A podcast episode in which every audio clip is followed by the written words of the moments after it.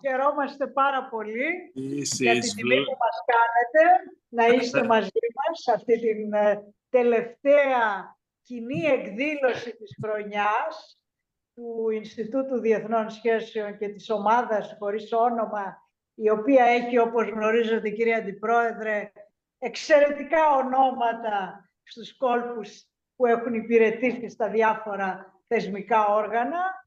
Ε, δεν χρειάζεται να πω ότι εγώ είμαι ιδιαίτερα χαρούμενη που σας φιλοξενώ διαδικτυακά σε αυτή τη συζήτηση. Θα ήμουν ευτυχέστερη αν ήσασταν εδώ μαζί μας και θα ήθελα να μας υποσχεθείτε να το κάνουμε το 24 που θα είναι μια χρονιά με μεγάλο ενδιαφέρον για την Ευρώπη και την πορεία των θεσμών μας. Ε, είναι μαζί μου και ο αγαπητός ε, κύριος Χαράλαμπος Παπασωτηρίου, καθηγητής στο Πάντιο και μέλος του Διοικητικού Συμβουλίου του ΙΔΙΣ και θα συντονίσουμε τη συζήτηση και έχουμε περίπου 50-60 φίλες και φίλους παρούσες και παρόντες στην αίθουσά μας και νομίζω ακόμα ένας αντίστοιχος αριθμός διαδικτυακά. Θα σας δώσω αμέσως το λόγο και στη συνέχεια θα σας παρακαλούσα να δεχτείτε κάποιες ερωτήσεις. Ευχαριστώ πολύ. Εγώ ευχαριστώ κυρία Φεντούλη, αγαπητή Ινώ. Ε, είναι πραγματικά χαρά να βρίσκομαι στις ε, ε, φιλόξενες έτσι, αγκαλιές και του ειδής με το οποίο με συνδέουν ε, πολύχρονοι δεσμοί αλλά και φυσικά με τους εκλεκτούς συναδέλφους της ομάδας χωρίς όνομα που αποδεικνύουν ότι όταν παντρευτείς στην Ευρώπη την παντρεύεσαι για πάντα, ε, όχι μόνο επαγγελματικά, όχι μόνο όταν είσαι στην ενεργό δράση, αλλά και μετά την αφιπηρέτηση και τη σύνταξη. Ο πρώτος που θα ήθελε να ήταν εκεί μαζί σας, φυσικά είμαι εγώ, γιατί ε, ε είναι διαφορετικά να κάνουμε αυτή την κοβέντα ε, ε, ενσώματη, με ενσώματη παρουσία, αλλά θα σας εξηγήσω το λόγο και είμαι σίγουρος να το καταλάβετε. Ο, ρόλο, ο λόγος για τον οποίο δεν τα κατάφερα είναι ότι ακριβώς μόλις τελειώσουμε αυτή τη, τη συνάντησή μας, την διαδικτυακή, θα πρέπει να διασχίσω το δρόμο και να πάω στο Ευρωπαϊκό Κοινοβούλιο, γιατί σήμερα το βράδυ έχουμε ίσως τον πιο καθοριστικό τρίλογο για να πετύχουμε αυτή την ιστορική συμφωνία για το νέο σύμφωνο μετανάστευσης και ασύλου. Και αν τα καταφέρουμε, κυρία Φεντούλη, ε, κύριε Παπασωτηρίου, που είστε οι δυο που βλέπω στην οθόνη μου και νομίζω ότι η σημερινή μας συνάντηση θα έχει και μια διάσταση ιστορικότητας. Θα λέμε ότι συζητήσαμε για τον ευρωπαϊκό τρόπο ζωής το βράδυ που η Ευρώπη μετά από δεκαετίες αποτυχημένων προσπαθειών κατάφερε να συμφωνήσει σε αυτή τη μεγάλη συμφωνία για ένα νέο σύμφωνο μετανάστευσης και ασύλου που όπως ξέρετε είναι κάτι που παλεύουμε τα τελευταία τέσσερα χρόνια και ένα ίσως από τα πιο εμβληματικά ε, ε, θέματα, τους πιο εμβληματικούς φακέλους της Επιτροπής Φόντερ Λάιεν.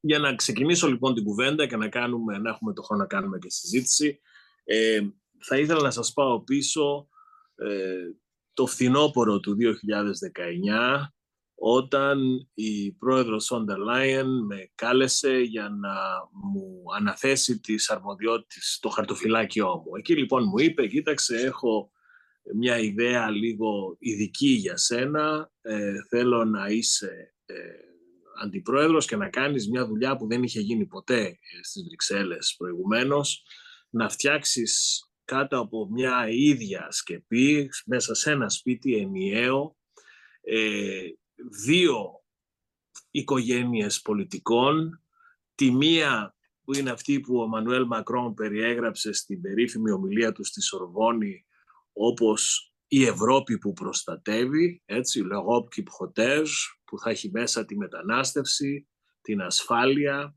και τη δημόσια υγεία μαζί με μια άλλη οικογένεια πολιτικών της Ευρώπης που είναι η Ευρώπη των ευκαιριών και της κινητικότητας. Δηλαδή ε, εκπαίδευση, πολιτισμός, νεολαία, ε, επαγγελματική κατάρτιση, δεξιότητες κτλ.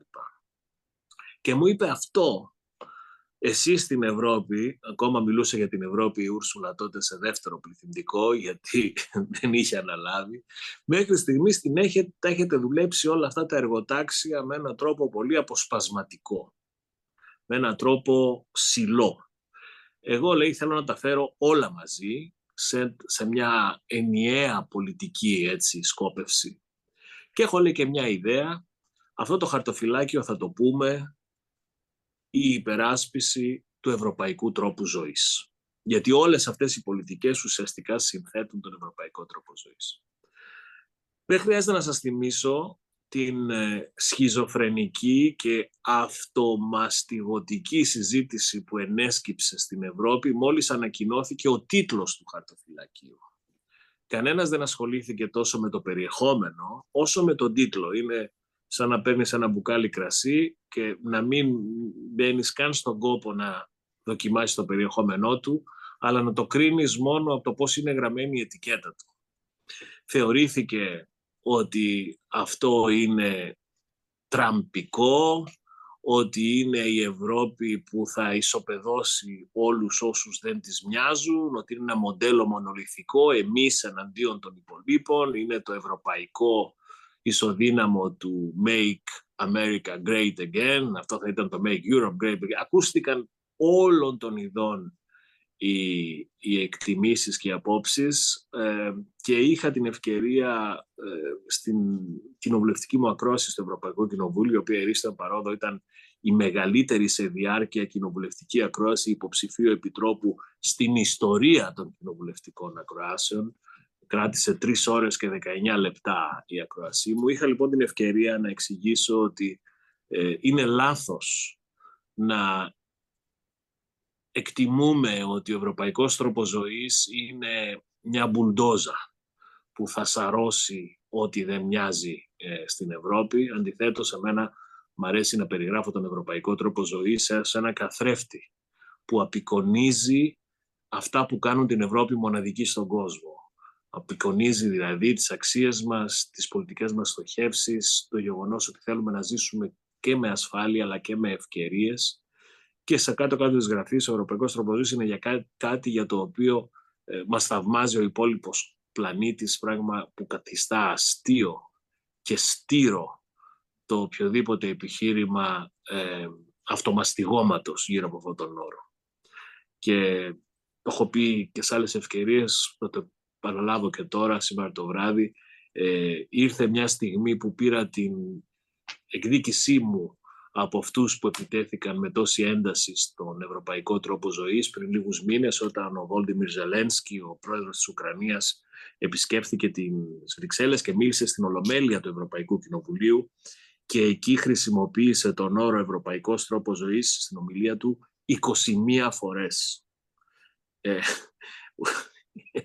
καταλήγοντας ότι εμείς πολεμάμε για να ζήσουμε τον ευρωπαϊκό τρόπο ζωής όπως τον ζείτε εσείς. Και το, η στιγμή της εκδίκησης ε, ήρθε όταν είδα αυτούς τους ίδιους ευρωβουλευτές που μου είχαν επιτεθεί βία πριν τέσσερα χρόνια να χειροκροτούν ενθουσιασμένοι το Ζελένσκι όταν έλεγε ακριβώς τα ίδια που έλεγα εγώ πριν τέσσερα χρόνια.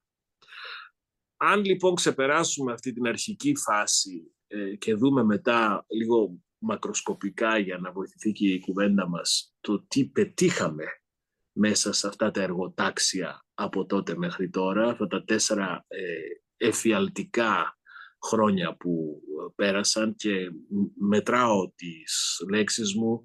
Ε, ξέρετε ότι είμαι πάρα πολλά χρόνια, περίπου 35 χρόνια στους μεάνδρους της ευρωπαϊκής πολιτικής. Έχω την εντύπωση ότι αυτά τα τελευταία τέσσερα χρόνια ε, βρεθήκαμε σε έναν ιστορικό επιταχυντή.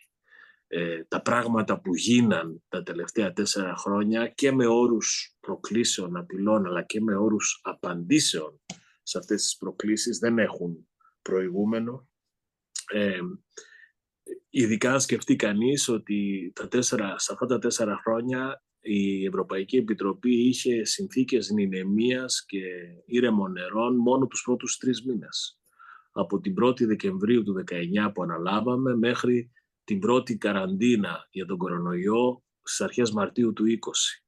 Ε, από τις αρχές, από το Μάρτιο του 20 μέχρι και τώρα, αυτή η Επιτροπή πορεύεται μέσα σε πρωτοφανείς συνθήκες συνεχών βαθιών ε, υπαρξιακών κρίσεων ε, που θα μπορούσαμε λοιπόν αυτή την περίοδο να την πούμε τρεις μήνες ε, νηνεμίας και τρισήμιση χρόνια κόλασης. Ε, πρώτα η πανδημία, η πρώτη που χτύπησε την ανθρωπότητα μετά το 1918, μετά μια σειρά από νέες υβριδικές απειλές εργαλειοποίησης του ανθρώπινου πόνου και των μεταναστευτικών ροών στα εξωτερικά μας σύνορα από αυταρχικούς ε, ηγέτες και γείτονες. Αμέσως μετά η, η, ο πρώτος πόλεμος στην Ευρωπαϊκή Ήπειρο μετά το 1945, άλλος ένας πόλεμος στη Μέση Ανατολή, οτιδήποτε μπορούσε να χτυπήσει την Ευρώπη, τη χτύπησε αυτά τις μισή χρόνια. Και η, η πορεία μας, οι απαντήσεις σε αυτές τις ε, απειλές και προκλήσεις ε, μπορούν να απλοποιηθούν, να ε, επικεντρωθούν σε δύο συμπεράσματα, τα οποία μοιράζομαι μαζί σας, αλλά το λέω μοιράζομαι μαζί σας σε μια υποκειμενική βάση. Θα χαρώ πολύ να συζητήσουμε και να μου πείτε ότι για σας προκύπτουν και άλλα συμπεράσματα. Για μένα προκύπτουν δύο συμπεράσματα αυτής της περίοδου. Το πρώτο είναι ότι η Ευρώπη ακόμα μια φορά αποδείχθηκε πολύ πιο ανθεκτική, πολύ πιο ισχυρή, πολύ πιο συντονισμένη στη διαχείριση όλων αυτών των απειλών από ό,τι θα περίμεναν πολλοί. Ε, και είμαι σίγουρος ότι κάπου από ψηλά θα μας βλέπει ο, ο, ο, ο Ζαμονέ, ο οποίος έλεγε ότι η Ευρώπη θα χτιστεί μέσα από τις κρίσεις και θα διαμορφωθεί ως αποτέλεσμα των αποφάσεων που παίρνουν στις κρίσεις. Ακριβώς αυτό συνέβη. Τα πράγματα που, ε, στα οποία καταλήξαμε και οι αποφάσεις τις οποίες πήραμε ε, ήταν αποφάσεις που συνέτριψαν ταμπού δεκαετιών, ξεπέρασαν παθογένειες και συζητήσεις πολλών ετών ε, με αποφασιστικότητα και δημιουργικότητα. Έτσι, να θυμίσω μερικές από αυτές τις πρωτοφανείς αποφάσεις. Φυσικά ξεκινάω από το πρόγραμμα εμβολιασμού, το οποίο ήταν το μεγαλύτερο πρόγραμμα εμβολιασμού στην ιστορία της ανθρωπότητας. 5 δισεκατομμύρια δόσεις εμβολίων που επέτρεψαν σε όλους τους Ευρωπαίους να εμβολιαστούν ανεξάρτητα από την κοινωνικο-οικονομική τους κατάσταση και το μέρος ε, διαμονής τους, τον τόπο διαμονής τους. Άλλο ταμπού που συντρίψαμε ήταν το ταμπού του κοινού δανεισμού. Θυμάστε όλοι όσοι ε, και είστε πολλοί ε, σε αυτή τη συζήτηση ε, που έχετε διαχειριστεί κοινοτικές αποφάσεις το πόσο ταμπού ήταν η έννοια του κοινού δανεισμού ακόμα και στις δύσκολες ώρες της δημοσιονομικής κρίσης το μόνο πράγμα που δεν αγγίξαμε ήταν ο κοινός δανεισμός. Ε, λοιπόν, σε αυτή την επιτροπή το καταφέραμε, το Ταμείο Ανάκαμψης είναι το πρώτο μεγάλης εμβέλειας ε, εργαλείο που βασίζεται 100% στον κοινό δανεισμό, χρησιμοποιώντας τον κοινοτικό προϋπολογισμό, ο οποίος είναι ε, απόλυτα ισοσκελισμένος ως βάση μόχλευσης αυτού του κολοσιαίου ποσού των περίπου 750 δισεκατομμύριων ευρώ που επιτρέπει συμμετρικά στην Ευρώπη να βγει από την οικονομική κρίση και να χρηματοδοτήσει το νέο μοντέλο οικονομίας. Άλλο ταμπού ότι για πρώτη φορά με λεφτά του Ευρωπαίου φορολογουμένου αγοράσαμε όπλα για μια τρίτη χώρα, όπως είναι στην Ουκρανία. Για πρώτη φορά ενεργοποιήσαμε την οδηγία για την προσωρινή προστασία μεταναστών 5 εκατομμυρίων Ουκρανών οι οποίοι έφυγαν από την Ουκρανία την πρώτη, το πρώτο δεκαήμερο του πολέμου και βρέθηκαν στην Ευρώπη.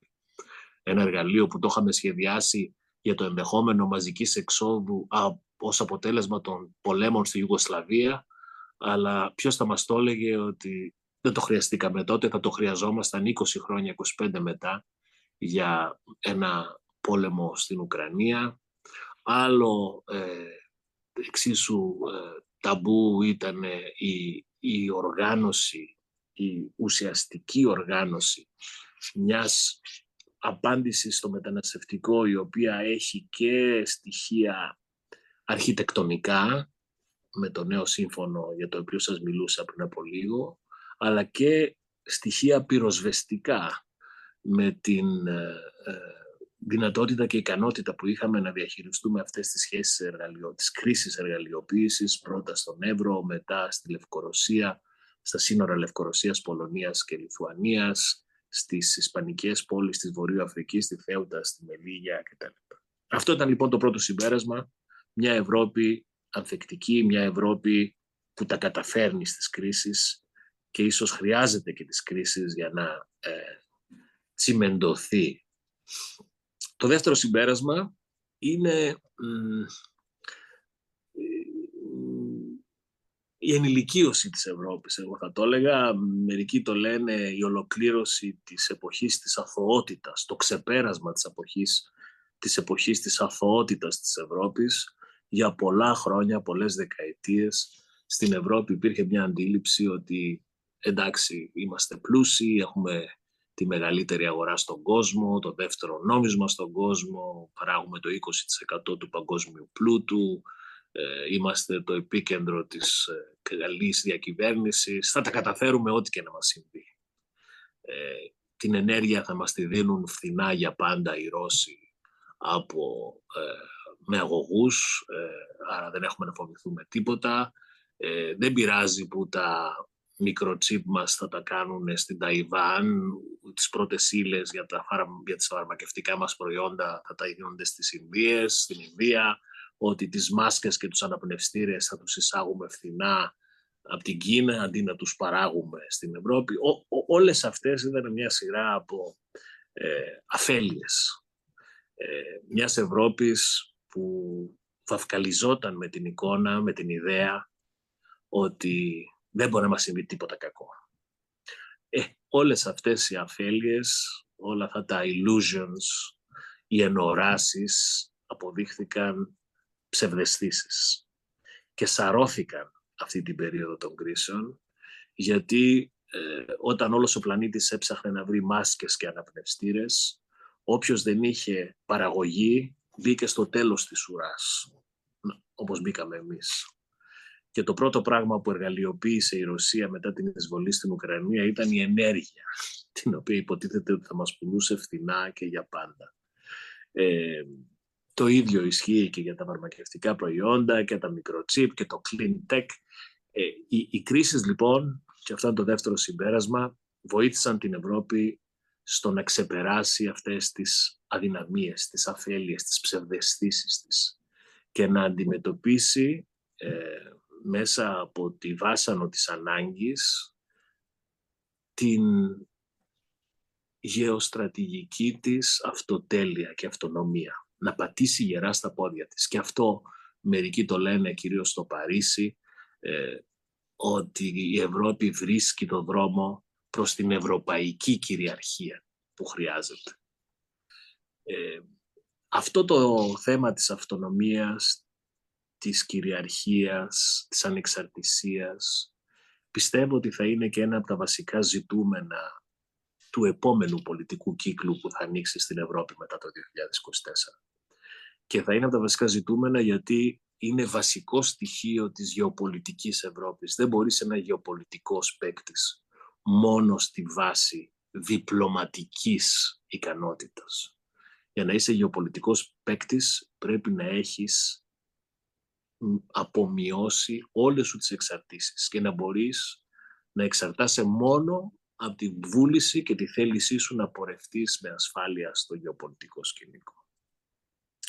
Αυτά λοιπόν τα δύο συμπεράσματα ε, προκύπτουν. Ε, ξαναγυρνώντας λίγο στο χαρτοφυλάκιο από εκεί που ξεκίνησα, θα σας έλεγα ότι είμαι πολύ περήφανος γιατί ε, πολλές από αυτές τις απο, απαντήσεις ε, που διαμορφώθηκαν ε, είχαν να κάνουν άμεσα με τις δικές μου αρμοδιότητες στην Κομισιόν και στο, φυσικά στο θέμα της δημόσιας υγείας και της αντιμετώπισης της πανδημίας και στο θέμα του αρχιτεκτονικού και πυροσβεστικού χαρακτήρα της διαχείρισης του μεταναστευτικού και το θέμα της ασφάλειας με πολύ μεγάλες επιτυχίες ρυθμιστικές που είχαμε ε, και για την κυβερνοασφάλεια και φυσικά και στην άλλη περίοδο της Ευρώπης, των ευκαι... στην άλλη οικογένεια της Ευρώπης των ευκαιριών και της κινητικότητας, ε, με γεμίζει περηφάνεια το γεγονός, για παράδειγμα, ότι για το Εράσμος έχουμε για την επόμενη, ε, για την τρέχουσα χρηματοδοτική περίοδο μέχρι το 2027, το πρωτοφανές ιστορικό ποσό των 27 δισεκατομμυρίων ευρώ. Δηλαδή ποτέ δεν είχε η Ευρώπη τόσους πόρους για να χτίσει την κινητικότητα στην εκπαίδευση. Και τελευταία πρωτοβουλία που θα παρουσιάσω τον Απρίλιο στον τομέα αυτό θα είναι και μια πρωτοβουλία για την δημιουργία ενός ευρωπαϊκού πτυχίου το οποίο θα κάνει την Ευρώπη ευρωπαϊκό προορισμό εκπαίδευσης για φοιτητές από τρίτες χώρες οι οποίοι θα έχουν τη δυνατότητα μέσα από αυτή τη νέα δυνατότητα να παίρνουν ευρωπαϊκό τίτλο σπουδών, όχι μόνο εθνικό, χωρίς φυσικά να αναφέρω και τις πολύ φιλόδοξες μας δράσεις για τον τομέα των δεξιοτήτων, για το EU Talent Pool, την πρώτη μορφή οργανωμένης ε, μετανάστευσης προς την Ευρωπαϊκή Ένωση από χώρες προέλευσης και διέλευσης μεταναστευτικών ροών. Τα λέω όλα αυτά για να συνθέσω το τελικό puzzle αυτής της Ευρώπης, η οποία ε, ίσως ε, δεν θα γίνει ποτέ αντικείμενο λατρείας και αγάπης, δεν θα υπάρξουν διαδηλώσεις μαζικές στους δρόμους της Ευρωπαϊκής Ένωσης, ε, αλλά είμαι πεπισμένος ότι ως συνέπεια των όσων έγιναν αυτή την τετραετία, έχει ενσταλλαχθεί στο μυαλό των Ευρωπαίων ότι η Ευρωπαϊκή Ένωση είναι μια δύναμη καλού, που φέρνει λύσεις. Δεν είναι μια δύναμη αναλύσεων ή θεωρητικολογιών, αλλά σε αυτή την τετρία, τετραετία απέδειξε ότι έδρασε ως ημάντας επίλυσης προβλημάτων. Είναι αρκετό αυτό για να μας κάνει να ερωτευτούμε την Ευρώπη, να παθιαστούμε με την Ευρώπη; Πιθανώς όχι, δεν είναι. Αλλά είναι κρίσιμο στοιχείο στο να κάνει τους πάντες, ακόμα και τους λαϊκιστές, τους ευρωφοβικούς, τους δημαγωγούς, να σκεφτούν δυο φορές πριν καταγγείλουν την Ευρώπη, γιατί πρέπει να έχουν τη βεβαιότητα όλοι αυτοί ότι από μόνοι τους ή από τις λύσεις που προτείνουν θα μπορέσουν να τα καταφέρουν καλύτερα στα προβλήματα που χρειάζεται να αντιμετωπίσουμε ως Ευρωπαίοι. Ω συνήθως μίλησα παραπάνω από όσο έπρεπε. Ε, θα σταματήσω εδώ και προσβλέπω στη συζήτησή μας. Και πάλι σας ευχαριστώ για την ε, φιλική πρόσκληση. Ευχαριστούμε και εμείς πάρα πολύ για αυτές τις, ε, και το εννοώ, πολύ ουσιώδεις επισημάνσεις. Θα σταθώ σε δύο παρατηρήσεις, αν μου επιτρέπετε, και στη συνέχεια θα δώσω το λόγο και στον ε, συνδετημόνα τον δεύτερο της βραδιάς. Ε, πράγματι ο ευρωπαϊκός τρόπος ζωής είναι αξιοζήλευτος και γι' αυτό ε, λειτουργεί ως θα γίνει για εκατομμύρια ανθρώπων που θέλουν να εγκατασταθούν στην Ευρώπη. Και ίσως είναι το διακύβευμα ε, των επόμενων ευρωεκλογών, μαζί με άλλα βεβαίως θέματα, αλλά πιστεύω ότι οι κρίσεις τόσο στην Ουκρανία όσο και στη Μέση Ανατολή σήμερα θέτουν επιτάπητος αυτό το ζήτημα. Δηλαδή, θα ορθώσουμε τύχη ή θα χτίσουμε γέφυρες ανάμεσα στην Ευρώπη και τον υπόλοιπο κόσμο. Και με αυτό έρχομαι και στη δεύτερη σας, πολύ σημαντική κατά τη γνώμη μου παρατήρηση, περί γεωπολιτικής Ευρώπης, διότι αυτό είναι πρέπει να φτιαχτεί, πρέπει να οικοδομηθεί, ακριβώς διότι άλλες δυνάμεις υποχωρούν ως προς τη διάθεση προστασίας της Ευρώπης, όπως έκαναν μέχρι τώρα και μιλάω για τις Ηνωμένες Πολιτείες. Άρα η Ευρώπη πρέπει να σταθεί στα πόδια της, να έχει αυτονομία στο μέτρο του δυνατού και εάν επιτευχθεί αυτό που είπατε, ευρωπαϊκή κυριαρχία, θα είναι πράγματι μια επαναστατική εξέλιξη. Να δούμε λοιπόν αν το επόμενο εξάμεινο, ε, με τη νέα θητεία της Επιτροπής, ε, αυτοί οι δύο μείζονες στόχοι θα προχωρήσουν. Να δώσω το λόγο και στον αγαπητό κύριο Παπασωτηρίου και στη συνέχεια να ανοίξουμε το διάλογο με, τους, ε, με τις κυρίες και τους κυρίους που μας παρακολουθούν. Ναι, εγώ ήθελα να θέσω το θέμα του να φύγουμε από την ομοφωνία σε θέματα άμυνας ε, εξωτερικής πολιτικής. Το είναι ένα πάρα πολύ μεγάλο βήμα έτσι, που αξίζει να το τονίσουμε αν συμβεί. Πώς το βλέπετε αυτό; Λοιπόν, ποιος ε, θέλει να πάρει... Θα πρέπει να έρθετε εδώ για να βλέπετε και να σας βλέπει ο κύριος Αντιπρόεδρος. Εδώ. Ναι, από εδώ. Πρόεδρε, ευχαριστούμε πάρα πολύ για την ομιλία σας σήμερα. Ε, ήταν εξαιρετική. Εγώ ονομάζομαι Κουβάς Κωνσταντίνος, εργάζομαι στο Υπουργείο Ιστορικών και είμαι υποψήφιο για στο Πάρτιο Πανεπιστήμιο. Λοιπόν, η ερώτηση που θέλω να σας κάνω είναι η εξής. Ε, υπάρχει ένας μεγάλος κίνδυνος αυτής της στιγμή στην Ευρώπη, ο, τον οποίο δεν φαίνεται οι πολιτικοί να λαμβάνουν μέτρα να τον αντιμετωπίσουν. Η Ευρώπη γερνάει και ο πληθυσμός της ρυκνώνεται. Το, το 2050 θα είμαστε οι γυρότεροι προς το, τον πλανήτη. Τώρα, αυτό πώς θα επηρεάσει τον ευρωπαϊκό τρόπο ζωής αύριο και τι πολιτικές πρέπει να πάρουμε σήμερα για να σχεδιάσουμε το μέλλον μας σαν Ευρώπη ώστε να αντιμετωπίσουμε αυτά τα προβλήματα. Σας ευχαριστώ και πάλι πάρα πολύ για τον χρόνο. Κάποιος άλλος, κύριος, κυρία, θα ήθελε να πάρει το λόγο; Ελάτε εδώ, σας παρακαλώ. Ενώ να απαντάμε μία-μία τις ερωτήσεις για να μπορέσουμε να τα... Ναι, ναι, ναι ας κάνουμε αυτή την, ε, την ενότητα και αμέσως μετά περνάω το ναι. λόγο στον αγαπητό Αντώνη. Παρακαλώ. Κύριε Πρόεδρε, καλησπέρα σας. Ευχαριστούμε για την εισήγηση. Uh, Τσάτος Βασίλειος ονομάζομαι, μεταπτυχιακός φοιτής στο Πάντιο. όταν λέμε ευρωπαϊκό τρόπο ζωής, είδαμε τις διαδηλώσεις στη Γερμανία που ζητούσαν χαλιφάτος στη Γερμανία. Είδαμε την κυρία Ιλβα Γιώχανσον να μιλάει για κίνδυνο αυτές τις μέρες τρομοκρατικών απειλών. Όπως είπε και η κυρία Φεντούλη, θα ρίξουμε γέφυρες, αλλά θα πρέπει να αισθανόμαστε ασφαλείς ή θα πρέπει να επαναπροσδιορίσουμε τον ευρωπαϊκό τρόπο ζωής. Ευχαριστώ. Ωραία. Πιστεύω ότι μπορείτε να απαντήσετε, κυρία Αντιπρόεδρε, και στη συνέχεια θα περάσουμε στον κύριο Παπακώστα. Ωραία. Ευχαριστώ πολύ για αυτές τις ε, τρεις ερωτήσεις, οι οποίες όμως ουσιαστικά είναι δύο.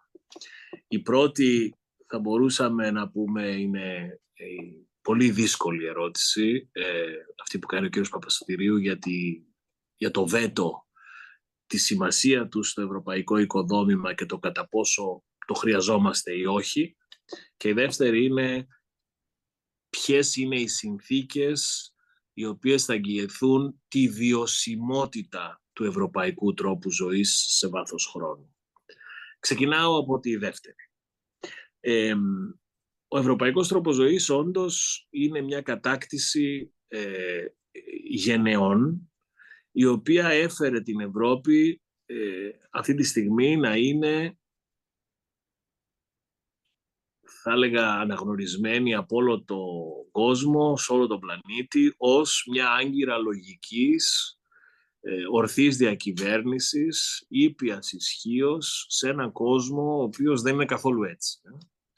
Και γιατί σημαίνει αυτό, γιατί είμαστε μια ένωση δημοκρατιών, προστατεύουμε τα δικαιώματα των μειονοτήτων με συνταγματικές εγγυήσεις, είμαστε οι παγκόσμιοι πρωταθλητές των ανθρωπίνων δικαιωμάτων, της προστασίας των ατομικών δεδομένων, έχουμε δωρεάν και καθολικά συστήματα υγείας και παιδείας για όλους, ε, η θέση της γυναίκας είναι κατοχυρωμένη στην οικογένεια, στην αγορά εργασίας και στην κοινωνία. Προσέχουμε τους ηλικιωμένους μας και δεν έχουμε τη θανατική ποινή. Αυτό είναι ο ευρωπαϊκός τρόπος ζωής. Ίσως αυτό πρέπει να προσθέσουμε και το γεγονός ότι αγγίζουμε πια την πλήρη απασχόληση. Έχουμε όχι πια πρόβλημα ανθρώπων που κυνηγάν δουλειές, αλλά δουλειές ψάχνουν να βρουν τους ανθρώπους που χρειάζονται για να γίνουν. Αυτή λοιπόν η επιτυχία μας, γιατί είναι μια επιτυχία αν σκεφτεί κανείς ότι οι παππούδες μας και οι προπαππούδες μας ε, είτε πολέμησαν είτε κοιμήθηκαν στο κρεβάτι με ένα όπλο κοντά. Ε, για πρώτη φορά ζούμε μετά από αυτή την 70η ανέφελη πορεία στην Ευρώπη αυτά, τους καρπούς αυτή, αυτού του επιτυχημένου μοντέλου. Πώς όμως οι επόμενες γενιές θα μπορέσουν να έχουν τη βεβαιότητα ότι αυτά τα στοιχεία θα είναι βιώσιμα σε βάθος χρόνου, ειδικά αν σκεφτεί κανείς ορισμένα πολύ ανησυχητικά στοιχεία, όχι μόνο της περιραίουσας γεωπολιτικής ανασφάλειας που μας περιβάλλει, όχι μόνο της δραματικής δημογραφικής εξέλιξης της δικής μας σε σχέση με την θεαματική δημογραφική εξέλιξη των γειτόνων μας. Μόνο σας λέω ότι οι, Ευρωπαϊκός, οι Ευρωπαίοι ήμασταν το, το 20% του παγκόσμιου πληθυσμού των, ε, στις ε, αρχές του περασμένου αιώνα. Είμαστε το 10% του παγκόσμιου πληθυσμού στις αρχές αυτού του αιώνα και θα είμαστε το 5% του παγκόσμιου πληθυσμού το 2050. Σε γύρω στο 2040 η Νιγηρία μόνο θα έχει το συνολικό πληθυσμό που έχει η Ευρώπη. Αυτά τα στοιχεία λοιπόν κλονίζουν από μόνα τους τη βιωσιμότητα του μοντέλου, το δημογραφικό. Το δεύτερο στοιχείο επίσης που καθορίζει, παραμετροποιεί το μέλλον μας είναι η ασφάλεια των εξωτερικών μας συνόρων. Η Ευρώπη πρέπει να προστατεύσει τα εξωτερικά της σύνορα και από τη μεταναστευτική πραγματικότητα, δηλαδή από την παράτυπη μετανάστευση, αλλά και από τις γεωπολιτικές απειλές, οι οποίες προς το παρόν τις βλέπουμε στην Ουκρανία ή στη Μολδαβία, αλλά δεν θέλω καν να σκέφτομαι το ενδεχόμενο ότι μπορεί μια στιγμή, αν δεν διαχειριστούμε σωστά το θέμα της ασφάλειάς μας, να δούμε ανάλογα φαινόμενα στη Βαλτική ή στην Ανατολική Ευρώπη. Άρα, το ερώτημα είναι, α, και ένα τρίτο ε, ανησυχητικό ε, στοιχείο, το είπε ο φίλος μας ε, από την Πάλτιο, είναι φυσικά το γεγονός ότι οι κοινωνίες μας ε, γίνονται όλο ένα και πιο ε, διαφορετικές, πολυπολιτισμικές. Έχουμε πάνω από 20 εκατομμύρια Ευρωπαίους μουσουλμάνους, έχουμε πολλούς νέους Ευρωπαίους οι οποίοι είναι μαζί μας και η ενσωμάτωση και η ολοκλήρωση αυτών των νέων κοινωνικών αντιλήψεων, η ύφανσή τους στον ευρωπαϊκό τρόπο ζωής δεν είναι εύκολη ούτε δεδομένη. Αυτές λοιπόν είναι οι, οι δυσκολίες, αυτά πρέπει να ξεπεράσουμε.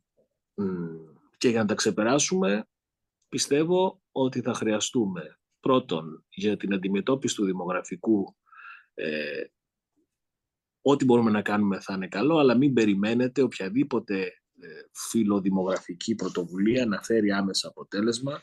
Θα χρειαστούμε λοιπόν κόσμο για τις επιχειρήσεις μας, νέο κόσμο για να χρηματοδοτήσει τα, κοινωνικά, τα συστήματα κοινωνικής ασφάλισης μας. Θα χρειαστούμε κόσμο για τα σώματα ασφαλείας ε, και τις ένοπλες δυνάμεις στην Ευρώπη. Και αυτόν τον κόσμο θα πρέπει σιγά σιγά να τον φέρουμε στην Ευρώπη, αλλά να τον φέρουμε ε, με ρυθμισμένο τρόπο, μέσα από πρωτοβουλίες που καθιστούν αξιόπιστη την άφηξη αυτών των ανθρώπων και την ενσωμάτωσή τους στις κοινωνίες μας. Θα πρέπει να τους δώσουμε ευκαιρίες, αλλά να τους δώσουμε και το απόλυτο μήνυμα ότι όποιος έρχεται πρέπει να σεβαστεί πλήρως τους κανόνες και τις αξίες που διέπουν τη συμβίωσή μας και το μοντέλο της κοινωνίας στην Ευρώπη. Αυτό είναι το πρώτο. Το δεύτερο είναι τα ισχυρά σύνορα. Ε, πιστεύω, το ξέρετε όσοι διαβάσετε ιστορία, ότι δεν υπάρχει κανένα προηγούμενο κράτους αυτοκρατορίας η οποία επέζησε σε βάθος χρόνου χωρίς ισχυρά σύνορα. Ή μάλλον, να το πούμε αλλιώς, ότι οι μεγάλες αυτοκρατορίες κατέρευσαν όταν πια δεν ήταν ικανές να προστατεύσουν το εξωτερικό του σύνορο. Πρέπει λοιπόν στην Ευρώπη να περάσουμε σε αυτή την αντίληψη ότι τα εξωτερικά σύνορα της Ευρώπης είναι εκεί που ουσιαστικά φτάνει η ισχύ μας, η ταυτότητά μας και πρέπει να κάνουμε ό,τι περνάει από το χέρι μας να τα προστατεύσουμε. Ήδη έχουμε κάνει πολλή δουλειά στην εξωτερική περίμετρο με τη Frontex. Το νέο σύμφωνο μετανάστευσης θα ενισχύσει ακόμα περισσότερο τα εξωτερικά μας σύνορα. Είναι λοιπόν θέματα ε, που πρέπει, πρέπει να δούμε. Και το τρίτο, το θέμα της κοινωνικής συνοχής, της ανεξιθρησκείας, της πολυπολιτισμικότητας. Ε, εγώ πιστεύω ότι η Ευρώπη μπορεί, μπορεί να τα καταφέρει εκεί. Ε, δεν καταλαβαίνω γιατί ε, οι Ηνωμένες Πολιτείες, η Αυστραλία, άλλες χώρες, ο Καναδάς μπόρεσαν και βρήκαν τις σωστές ε, συνταγές ενσωμάτωσης. Πιστεύω ότι και εμείς θα τα καταφέρουμε. Έχουμε πόρους, έχουμε βούληση γι' αυτό. Και ακόμα και αν, όπως είναι τώρα, μας πιέζει ο γεωπολιτικός παράγοντας, ο εξωτερικός, δεν νομίζω ότι μπορεί να μας εκτρέψει από αυτή την πολύ ευρωπαϊκή προσπάθεια να βρούμε κανόνες ειρηνικής συμβίωσης όλοι οι Ευρωπαίοι. Έρχομαι τώρα στο άλλο θέμα του ΒΕΤΟ, ε, το οποίο είναι όντως ένα θέμα ε, μεγάλο, ένα θέμα φιλοσοφικό, ένα θέμα εχμής. Ε, πρέπει να σας πω ότι εγώ πιστεύω ότι τη στιγμή που κάποιος ασκεί το βέτο ή απειλεί με βέτο, δεν κατοχυρώνει το τελικό του συμφέρον εύκολα. Μάλλον το καθιστά, καθιστά πιο δύσκολο την επίτευξη αυτού που, πετύχει, που περιμένει να πετύχει μέσω της αρνησικυρίας. Η δικιά μου η προτιμητέα λύση θα ήταν, όπως έχουμε κάνει πολλές φορές και η Ελλάδα και η Κύπρος με επιτυχία, να εντάξουμε τις βασικές εθνικές μας προτεραιότητες και στοχεύσεις στην εξωτερική πολιτική, στην άμυνα, σε ευρύτερες ευρωπαϊκές προτεραιότητες και συμμαχίες. Κάθε φορά που αυτό το πετυχαίνουμε, μας φέρνει κέρδη που κανένα βέτο δεν θα μπορούσε να μας φέρει. Θυμίζω ε, πολλές τέτοιες επιτυχίες και στα ευρωτουρκικά και στις διαπραγματεύσεις για τον κοινοτικό προϋπολογισμό και για το Ταμείο Ανάκαμψης και για την ένταξη της Κύπρου στην Ευρωπαϊκή Ένωση και όλα αυτά τα πετύχαμε επειδή τα εντάξαμε, τα χωνέψαμε σε ευρύτερες ευρωπαϊκές συμμαχίες και συμφωνίες που μας εξυπηρέτησαν. Τώρα υπάρχει ένας τομέας όπου το βέτο νομίζω ότι πρέπει να διατηρηθεί και αυτός ο τομέας είναι ο τομέας της διεύρυνσης. Στη διεύρυνση, όποιος θέλει να μπει στην Ευρωπαϊκή Ένωση πρέπει να ξέρει ότι μπαίνει σε έναν όμιλο, σε μια ένωση ε, δημοκρατιών, οι οποίες πρέπει να έχουν την απόλυτη βεβαιότητα ότι ο νεοεισαρχόμενος θα δράσει για το κοινό καλό με τρόπο συμβατό με τους ε, μετανήν μέλη. Και ο καλύτερος τρόπος για να πετυχθεί αυτό είναι το βέτο. Δηλαδή, βέτο για να ξεκινήσουμε, βέτο για τα διαπραγματευτικά κεφάλαια και βέτο για να κλείσουμε τη διαπραγμάτευση της διεύρυνσης. Ε, αυτό είναι καλό για την υγεία του συστήματος. Κανένας δεν θέλει που μπορεί να γίνει μέλος ενός ομίλου, ενός κλαμπ, μπορεί να μπει με τους δικούς του όρους. Πάντοτε μπαίνει με τους όρους των υφισταμένων μελών.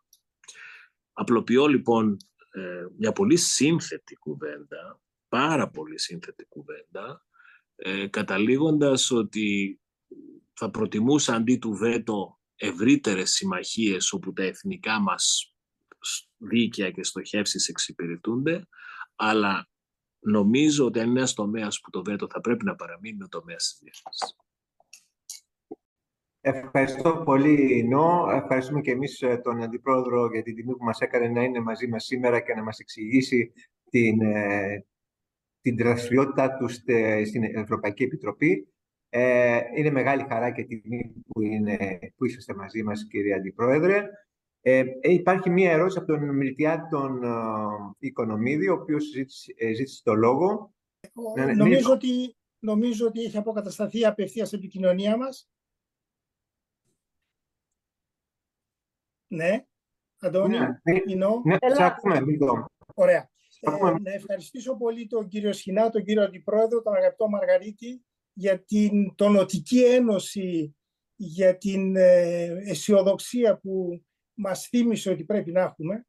Τι θέλω να πω, ότι ενώ γνωρίζουμε, ιδίως όσοι εργαστήκαμε στην, στα όργανα της Ευρωπαϊκής Ένωσης, για τη δουλειά που γίνεται, για τις ε, δυσκολίες, για τα εμπόδια κτλ. Ωστόσο, η πραγματικότητα έξω από τα όργανα, λίγο μακριά από τις Βρυξέλλες, είναι διαφορετική. Βλέπουμε τι γίνεται στη Γαλλία. Παρά τις προσπάθειες ενός πολύ φιλοευρωπαίου προέδρου του Μακρό, ε, η τάση είναι προς ε, ακροδεξιά ε, ευρωσκεπτικιστικά κόμματα στην Ιταλία, στην Ολλανδία, στην Ουγγαρία. Βλέπουμε να κατηγορείται η Ευρώπη για πολλά θέματα, παραδείγματος χάρη για την αδυναμία λήψης απόφασης στο Προθεσινό Συμβούλιο, για τη Μέση Ανατολή, για την Ουκρανία, για την Τουρκία. Αμφισβητείται ακόμα και αν η ίδια η Ευρωπαϊκή Ένωση έχει όραμα για τον εαυτό της. Ε, πώς, ε, ποια είναι η δική σας γνώμη από μέσα από την Επιτροπή, από τη θέση που κατέχετε για την αντιμετώπιση αυτών των δυσκολιών, ιδιαίτερα εν ώψη των ε, ευρωπαϊκών εκλογών σε λίγους μήνες. Πιστεύετε ότι η Ευρώπη κάνει βήματα στο κενό, αναφέρομαι στην Ουκρανία, στη Μολδαβία και στις άλλες ε, σημαντικές αποφάσεις που ελήφθησαν, ε, ή έχουν, μπορούμε να ελπίζουμε ότι θα ξεπεράσουμε τα προβλήματά μας μέσα από τις δυσκολίες ώστε να είμαστε αισιόδοξοι για το μέλλον. Ευχαριστώ πολύ. Βεβαίως το θέμα που έθεσε είναι πολύ γενικό, πολύ, ε, έτσι, θέλει πολύ συζήτηση. Εν πάση περιπτώσει έθεσα ένα προβληματισμό. Ευχαριστώ πολύ εκ των προτέρων. Χάρηκα ιδιαίτερα για την επικοινωνία αυτή. Ναι, αν, αν μπορέσω, μπορώ να, αντιδρώ, να αντιδράσω, να απαντήσω έτσι απευθείας στο φίλο το Μιλτό, να του πω ότι η Ευρώπη είναι μια ένωση δημοκρατιών και δεν πρέπει να φοβόμαστε τις εκλογές. Ε, οι εκλογές είναι δύναμη για την Ευρώπη. Μας κάνει ισχυρούς ε, και δεν πρέπει να τις προσεγγίζουμε φοβικά. Ε, η απεικόνηση όλων, όλου του εύρους των πολιτικών δυνάμεων μέσα από τις εκλογικές διαδικασίες δεν είναι κάτι που πρέπει να μας οδηγεί σε καταστροφολογικές ή εσχατολογικές αναλύσεις ότι ήρθε το τέλος του κόσμου ή ότι η Ευρώπη απειλείται. Ε, και θέλω να είμαι και πιο συγκεκριμένος για αυτό που λέω, να μιλήσουμε παραδείγματα. Εντάξει, είναι αλήθεια ότι στην Ολλανδία το 24% των Ολλανδών ψήφισαν τον Gerd Wilders. Αλλά είναι εξίσου αλήθεια ότι το 76% δεν τον ψήφισαν. Και είναι εξίσου αλήθεια ότι ο κυβερνητικός συνασπισμός που θα προκύψει από τις Ολλανδικές εκλογές δεν θα προκύψει παρά μόνο αν ο Wilders απεμπολίσει όλες αυτές τις ε, ε, αντιευρωπαϊκές ή ξενοφοβικές διακηρύξεις που σημάδεψαν την καμπάνια του. Σας θυμίζω ότι όταν ε, λίγο πριν τις Ιταλικές εκλογές η Γιώργια Μελώνη ήταν αντεπόρτας και εκεί υπήρχαν αναλύσεις ότι αυτό είναι το τέλος της Ευρώπης, ότι η Ιταλία θα τα τεινάξει όλα στον αέρα, ότι θα γυρίσει σε εθνοκεντρικές πολιτικές. Το αντίθετο συνέβη. Η Ιταλία της Μελώνη είναι ίσως η πιο συνεπής υποστηρικτής της Ουκρανίας και της γεωπολιτικής Ευρώπης. Έχει στηρίξει όλες μας τις αποφάσεις σε ευρωπαϊκό επίπεδο. Είναι προνομιακής συνομιλητής όλων των ηγετών της Ευρώπης. Πρωταγωνίστησε στην ελπίζω επικείμενη αντεπόρτα συμφωνία για το μεταναστευτικό. Και άλλο ένα τρίτο παράδειγμα είναι η Πολωνία, όπου πριν από λίγες μέρες συνέβη ακριβώς το αντίθετο από αυτό που περιέγραψε ο Μίλτος, δηλαδή ενισχύθηκαν, μάλλον ε, θριάμβευσαν οι μετριοπαθείς δυνάμεις του κέντρου, οι οποίες και ανέτρεψαν μια ευρωφοβική, σκληροπυρηνική και λαϊκιστική κυβέρνηση του, του ΠΙΣ ε, στην Βαρσοβία. Τα λέω λοιπόν όλα αυτά ε, για να δώσω ένα τόνο αισιοδοξίας ε, και πίστης ότι το δικό μας το σύστημα, το ευρωπαϊκό, έχει φτάσει σε ένα βαθμό οριμότητας και ανθεκτικότητας που δεν μπορεί να απειληθεί από τέτοια φαινόμενα. Και οτιδήποτε τέτοια φαινόμενα, τα είδαμε και πιο κοντά σε εμάς, ε, έχουν κάπως ε, την ικανότητα να χωνεύονται, να συνθέτουν, να ουσιαστικά τροφοδοτούν παρά να ανατρέπουν τις ευρωπαϊκές κατακτήσεις. Κύριε Τριφίλη, αν θέλετε, λάτε το, το βήμα. Γεια σας, κύριε. Γεια σας κύριε Σκηνά, ευχαριστούμε πολύ για τον χρόνο σας και τις απόψεις σας. Ήθελα να ρωτήσω εκ μέρους και του Ναυτικού Επιμελητηρίου, ε, διαβάσαμε ότι η Ιταλία αποχωρεί επίσημα πλέον από το σχήμα OBOR. Αυτό σηματοδοτεί, ας πούμε, κάποιου είδους αλλαγής στάσης στο ευρωπαϊκό επίπεδο και το λέω αναφερθήκαμε στα σύνορα και αναφερθήκαμε και στη σημασία της ε, Ιταλίας, ας πούμε, ως ε, ένα καλό παράδειγμα του πώς εξελίσσεται εκεί πέρα η αντίληψη του, του κόσμου. Ευχαριστώ πολύ.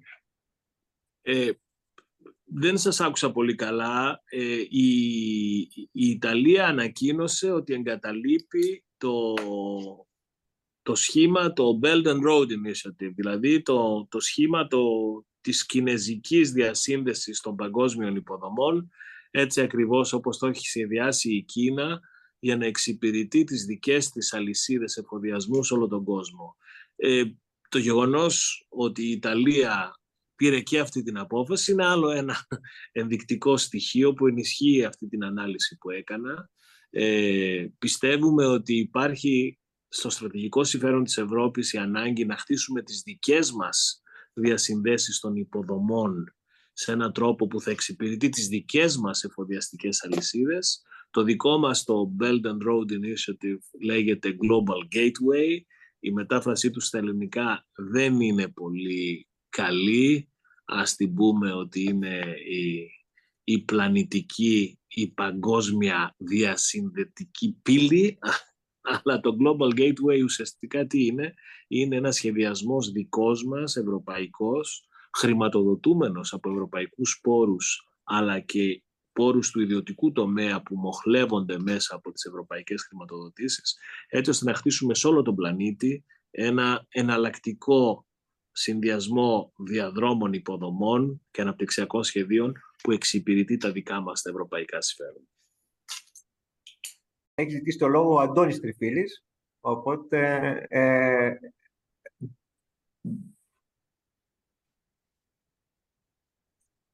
ε, δεν ξέρω. Ναι. Αντώνη, άνοιξε το μικρόφωνο. Άνοιξε το μικρόφωνο, Αντώνη, για να σε ακούμε. Μπράβο.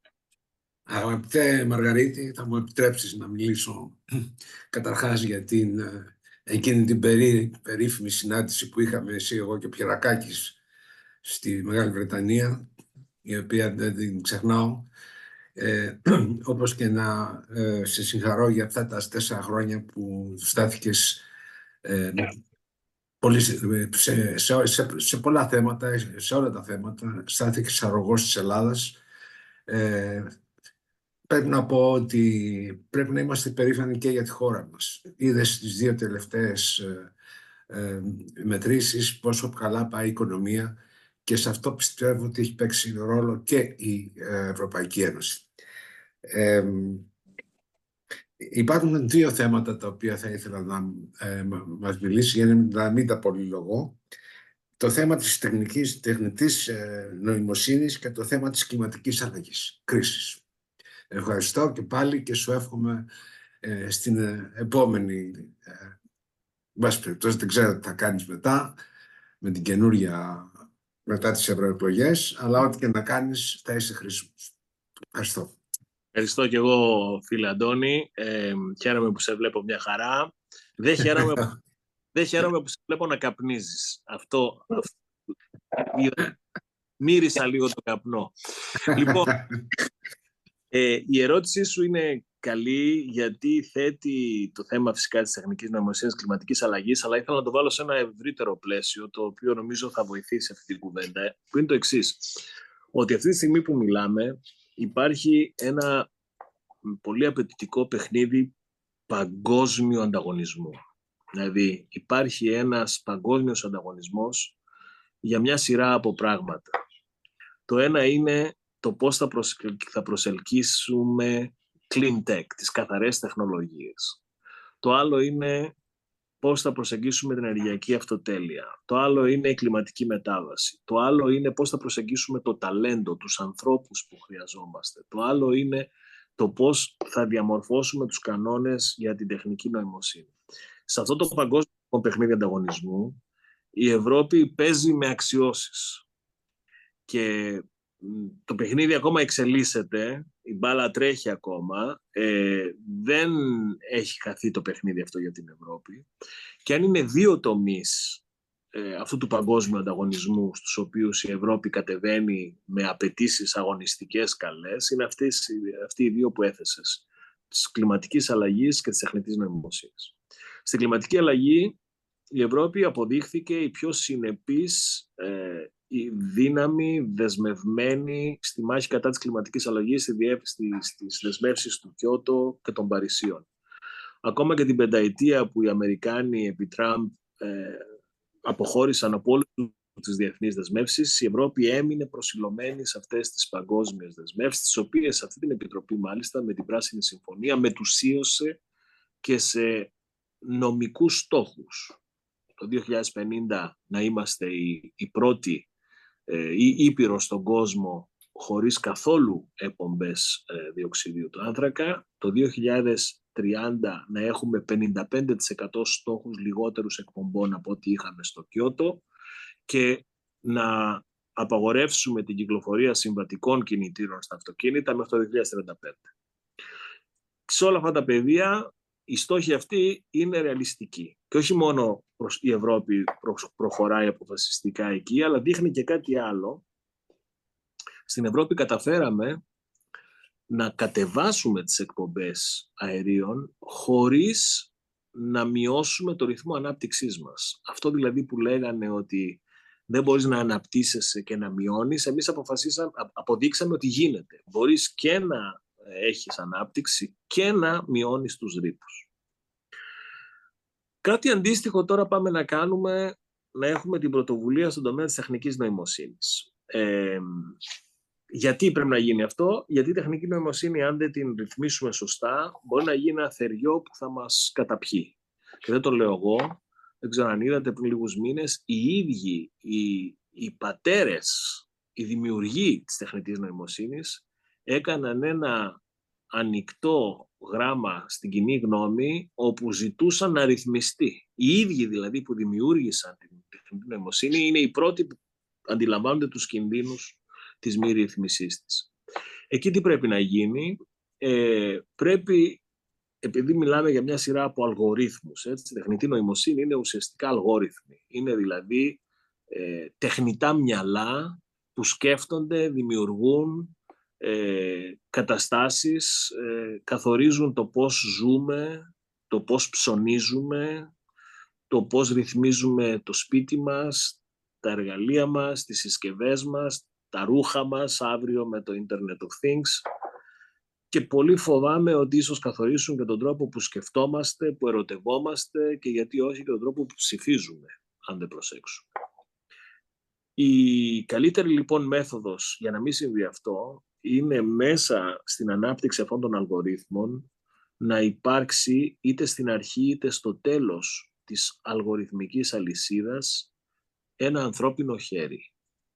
Μια ανθρωποκεντρική βαλβίδα ελέγχου αυτών των αλγορίθμων.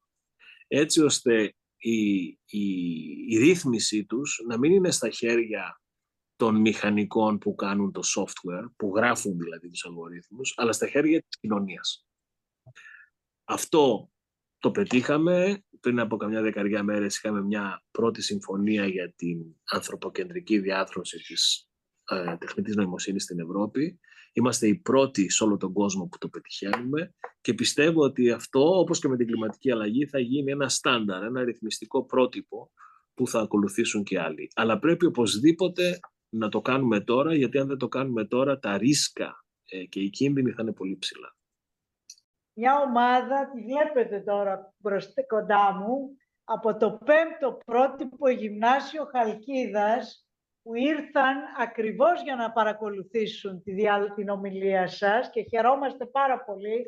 Αυτή είναι η νέα γενιά των Ευρωπαίων, όπως βλέπετε, και ελπίζω να τους πείσουμε ότι πρέπει να συνεχίσουν να αγωνίζονται για την Ευρώπη. Ευχαριστούμε πάρα πολύ τον Διευθυντή, τον κύριο Κατσάνο και τις κυρίες Σουγιουλτζή και Σταμούλη που είχαν αυτή την πρωτοβουλία και σας εύχομαι να πάτε και στις Βρυξέλλες να συναντήσετε τον κύριο Αντιπρόεδρο. Ευχαριστώ πολύ. Γεια σας παιδιά, γεια σας. Για σας, για σας γίνεται όλη αυτή η συζήτηση. ό,τι συζητάμε θα καθορίσει το δικό σας μέλλον. Εγώ απλώς θα κάνω μια ερώτηση για να εισάγω τη φωνή των παιδιών. Είμαστε από το 5ο πρότυπο γυμνάσιο Χαλκίδας. Για τέσσερα χρόνια υποδεχθήκαμε πρόσφυγες και δουλέψαμε με το Υπουργείο Παιδείας σε πολύ, πολύ καλό τρόπο μέχρι το 2021, οπότε γίναμε πρότυπο. Στη διάρκεια που ερχόμαστε από Χαλκίδα, καθυστερήσαμε εδώ, δεν ακούσαμε όλη την εισήγησή σας. Στι 3,5 ώρα έχουμε ξεκινήσει. Συζητάγαμε δύο κείμενα. Το ένα και τα δύο είναι της Προέδρου της Κομισιόν, της Βαντελάη. Το ένα ήταν πριν από τις εκλογές, πριν γίνουν οι εκλογές, και το άλλο μετά, στην Ολομέλεια της Βουλής. Λοιπόν, το θέμα που τίθεται πολιτικά τώρα είναι το θέμα της, του δικαιώματος των μεταναστών με κάποιους όρους να μπορούν να δουλεύουν στην Ελλάδα. Λοιπόν, ανοίξαμε μια κουβέντα με τους μαθητές.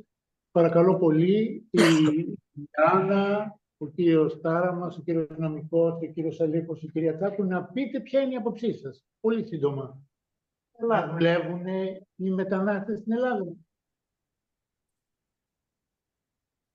Ε, πιστεύουμε ότι θα υπάρχει ε, κάποια αντίδραση, ε, ιδίως από ανέργους, ε, επειδή οι πρόσφυγες θα μπορούν πλέον να εργάζονται νόμιμα ε, και κάποιοι συμπολίτες μας ε, θα παραπονιούνται ότι ενώ εκείνοι δεν έχουν δουλειά, οι πρόσφυγες που είναι από άλλη χώρα έχουν.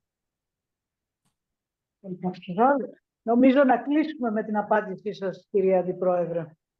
Ναι, ε, μάλλον τα παιδιά δεν είχαν προλάβει όταν ακριβώς για αυτό το θέμα μίλησα στην, ε, στην ομιλία μου και είπα ότι χρειαζόμαστε, χρειαζόμαστε χέρια ε, ανθρώπους στην αγορά εργασίας στην Ευρώπη, χρειαζόμαστε μετανάστες, γιατί οι άνθρωποι δικοί μας, αυτοί που τα παιδιά φοβούνται ότι θα αντιδράσουν, ε, δεν είναι εύκαιροι, δεν έχουμε ανθρώπους που χρειάζεται η αγορά εργασίας. Το, το είπα μάλιστα με ένα παράδειγμα, είπα ότι παλιά είχαμε ανθρώπους που ψάχνανε για δουλειές, τώρα έχουμε δουλειές που ψάχνουν για ανθρώπους. Δηλαδή, σε πολλούς τομείς της ευρωπαϊκής οικονομίας, όπως είναι η γεωργία, όπως είναι ο τουρισμός, όπως είναι η υπηρεσία φροντίδας ηλικιωμένων, όπως είναι η εστίαση, όπως είναι η μεταποίηση. Δεν έχουμε τους εργαζομένους που χρειάζονται οι επιχειρήσεις. Το 75% των μικρομεσαίων επιχειρήσεων στην Ευρώπη, όταν ερωτώνται στο Ευρωβαρόμετρο ποιο είναι το μεγάλο τους πρόβλημα, αυτό θέτουν ως πρόβλημα νούμερο ένα, ότι δεν έχουμε ανθρώπους. Η, το πρόβλημα λοιπόν είναι λιγότερο από τις αντιδράσεις των ανέργων, γιατί για τους λόγους που σου είπα ότι ε, δεν έχουμε πια τέτοιες αντιδράσεις, έχουμε πολύ κοντά στην πλήρη απασχόληση στην Ευρώπη. Πιο πολύ είναι το πρόβλημα αυτών οι οποίοι ζουν σε ένα μοντέλο που δεν θέλουν ανοιχτά, δηλαδή δεν θέλουν οργανωμένη μετανάστευση, θέλουν πιο πολύ εθνικές λύσεις, σύνορα, περιχαράκωση, αλλά και αυτό το είπα στην ομιλία μου, αυτοί που θέλουν τέτοιες λύσεις πρέπει να αποδείξουν ότι οι λύσεις τους δουλεύουν για το καλό της κοινωνίας. Ε, είναι βασική η διαφορά του να υπόσχεται κάποιος άσπρα άλογα και αγγέλους που θα κατεβούν από τον ουρανό και θα λύσουν όλα τα σύνθετα προβλήματα εύκολα και άλλο είναι να μπορεί να πείσει ότι αυτό θα συμβεί. Εμείς είμαστε στην ε, εποχή που τα δύσκολα είναι η ώρα ευθύνης. Στα δύσκολα θέματα της εποχής μας χρειάζονται και δύσκολες αποφάσεις. Και το να οργανώσουμε ένα σύστημα οργανωμένης μετανάστευσης για εργατικά χέρια στην Ευρώπη, ειδικά από χώρες του περίγυρού μας που θέλουμε να σταθεροποιήσουμε, είναι ένα πράγμα καλό και εφικτό.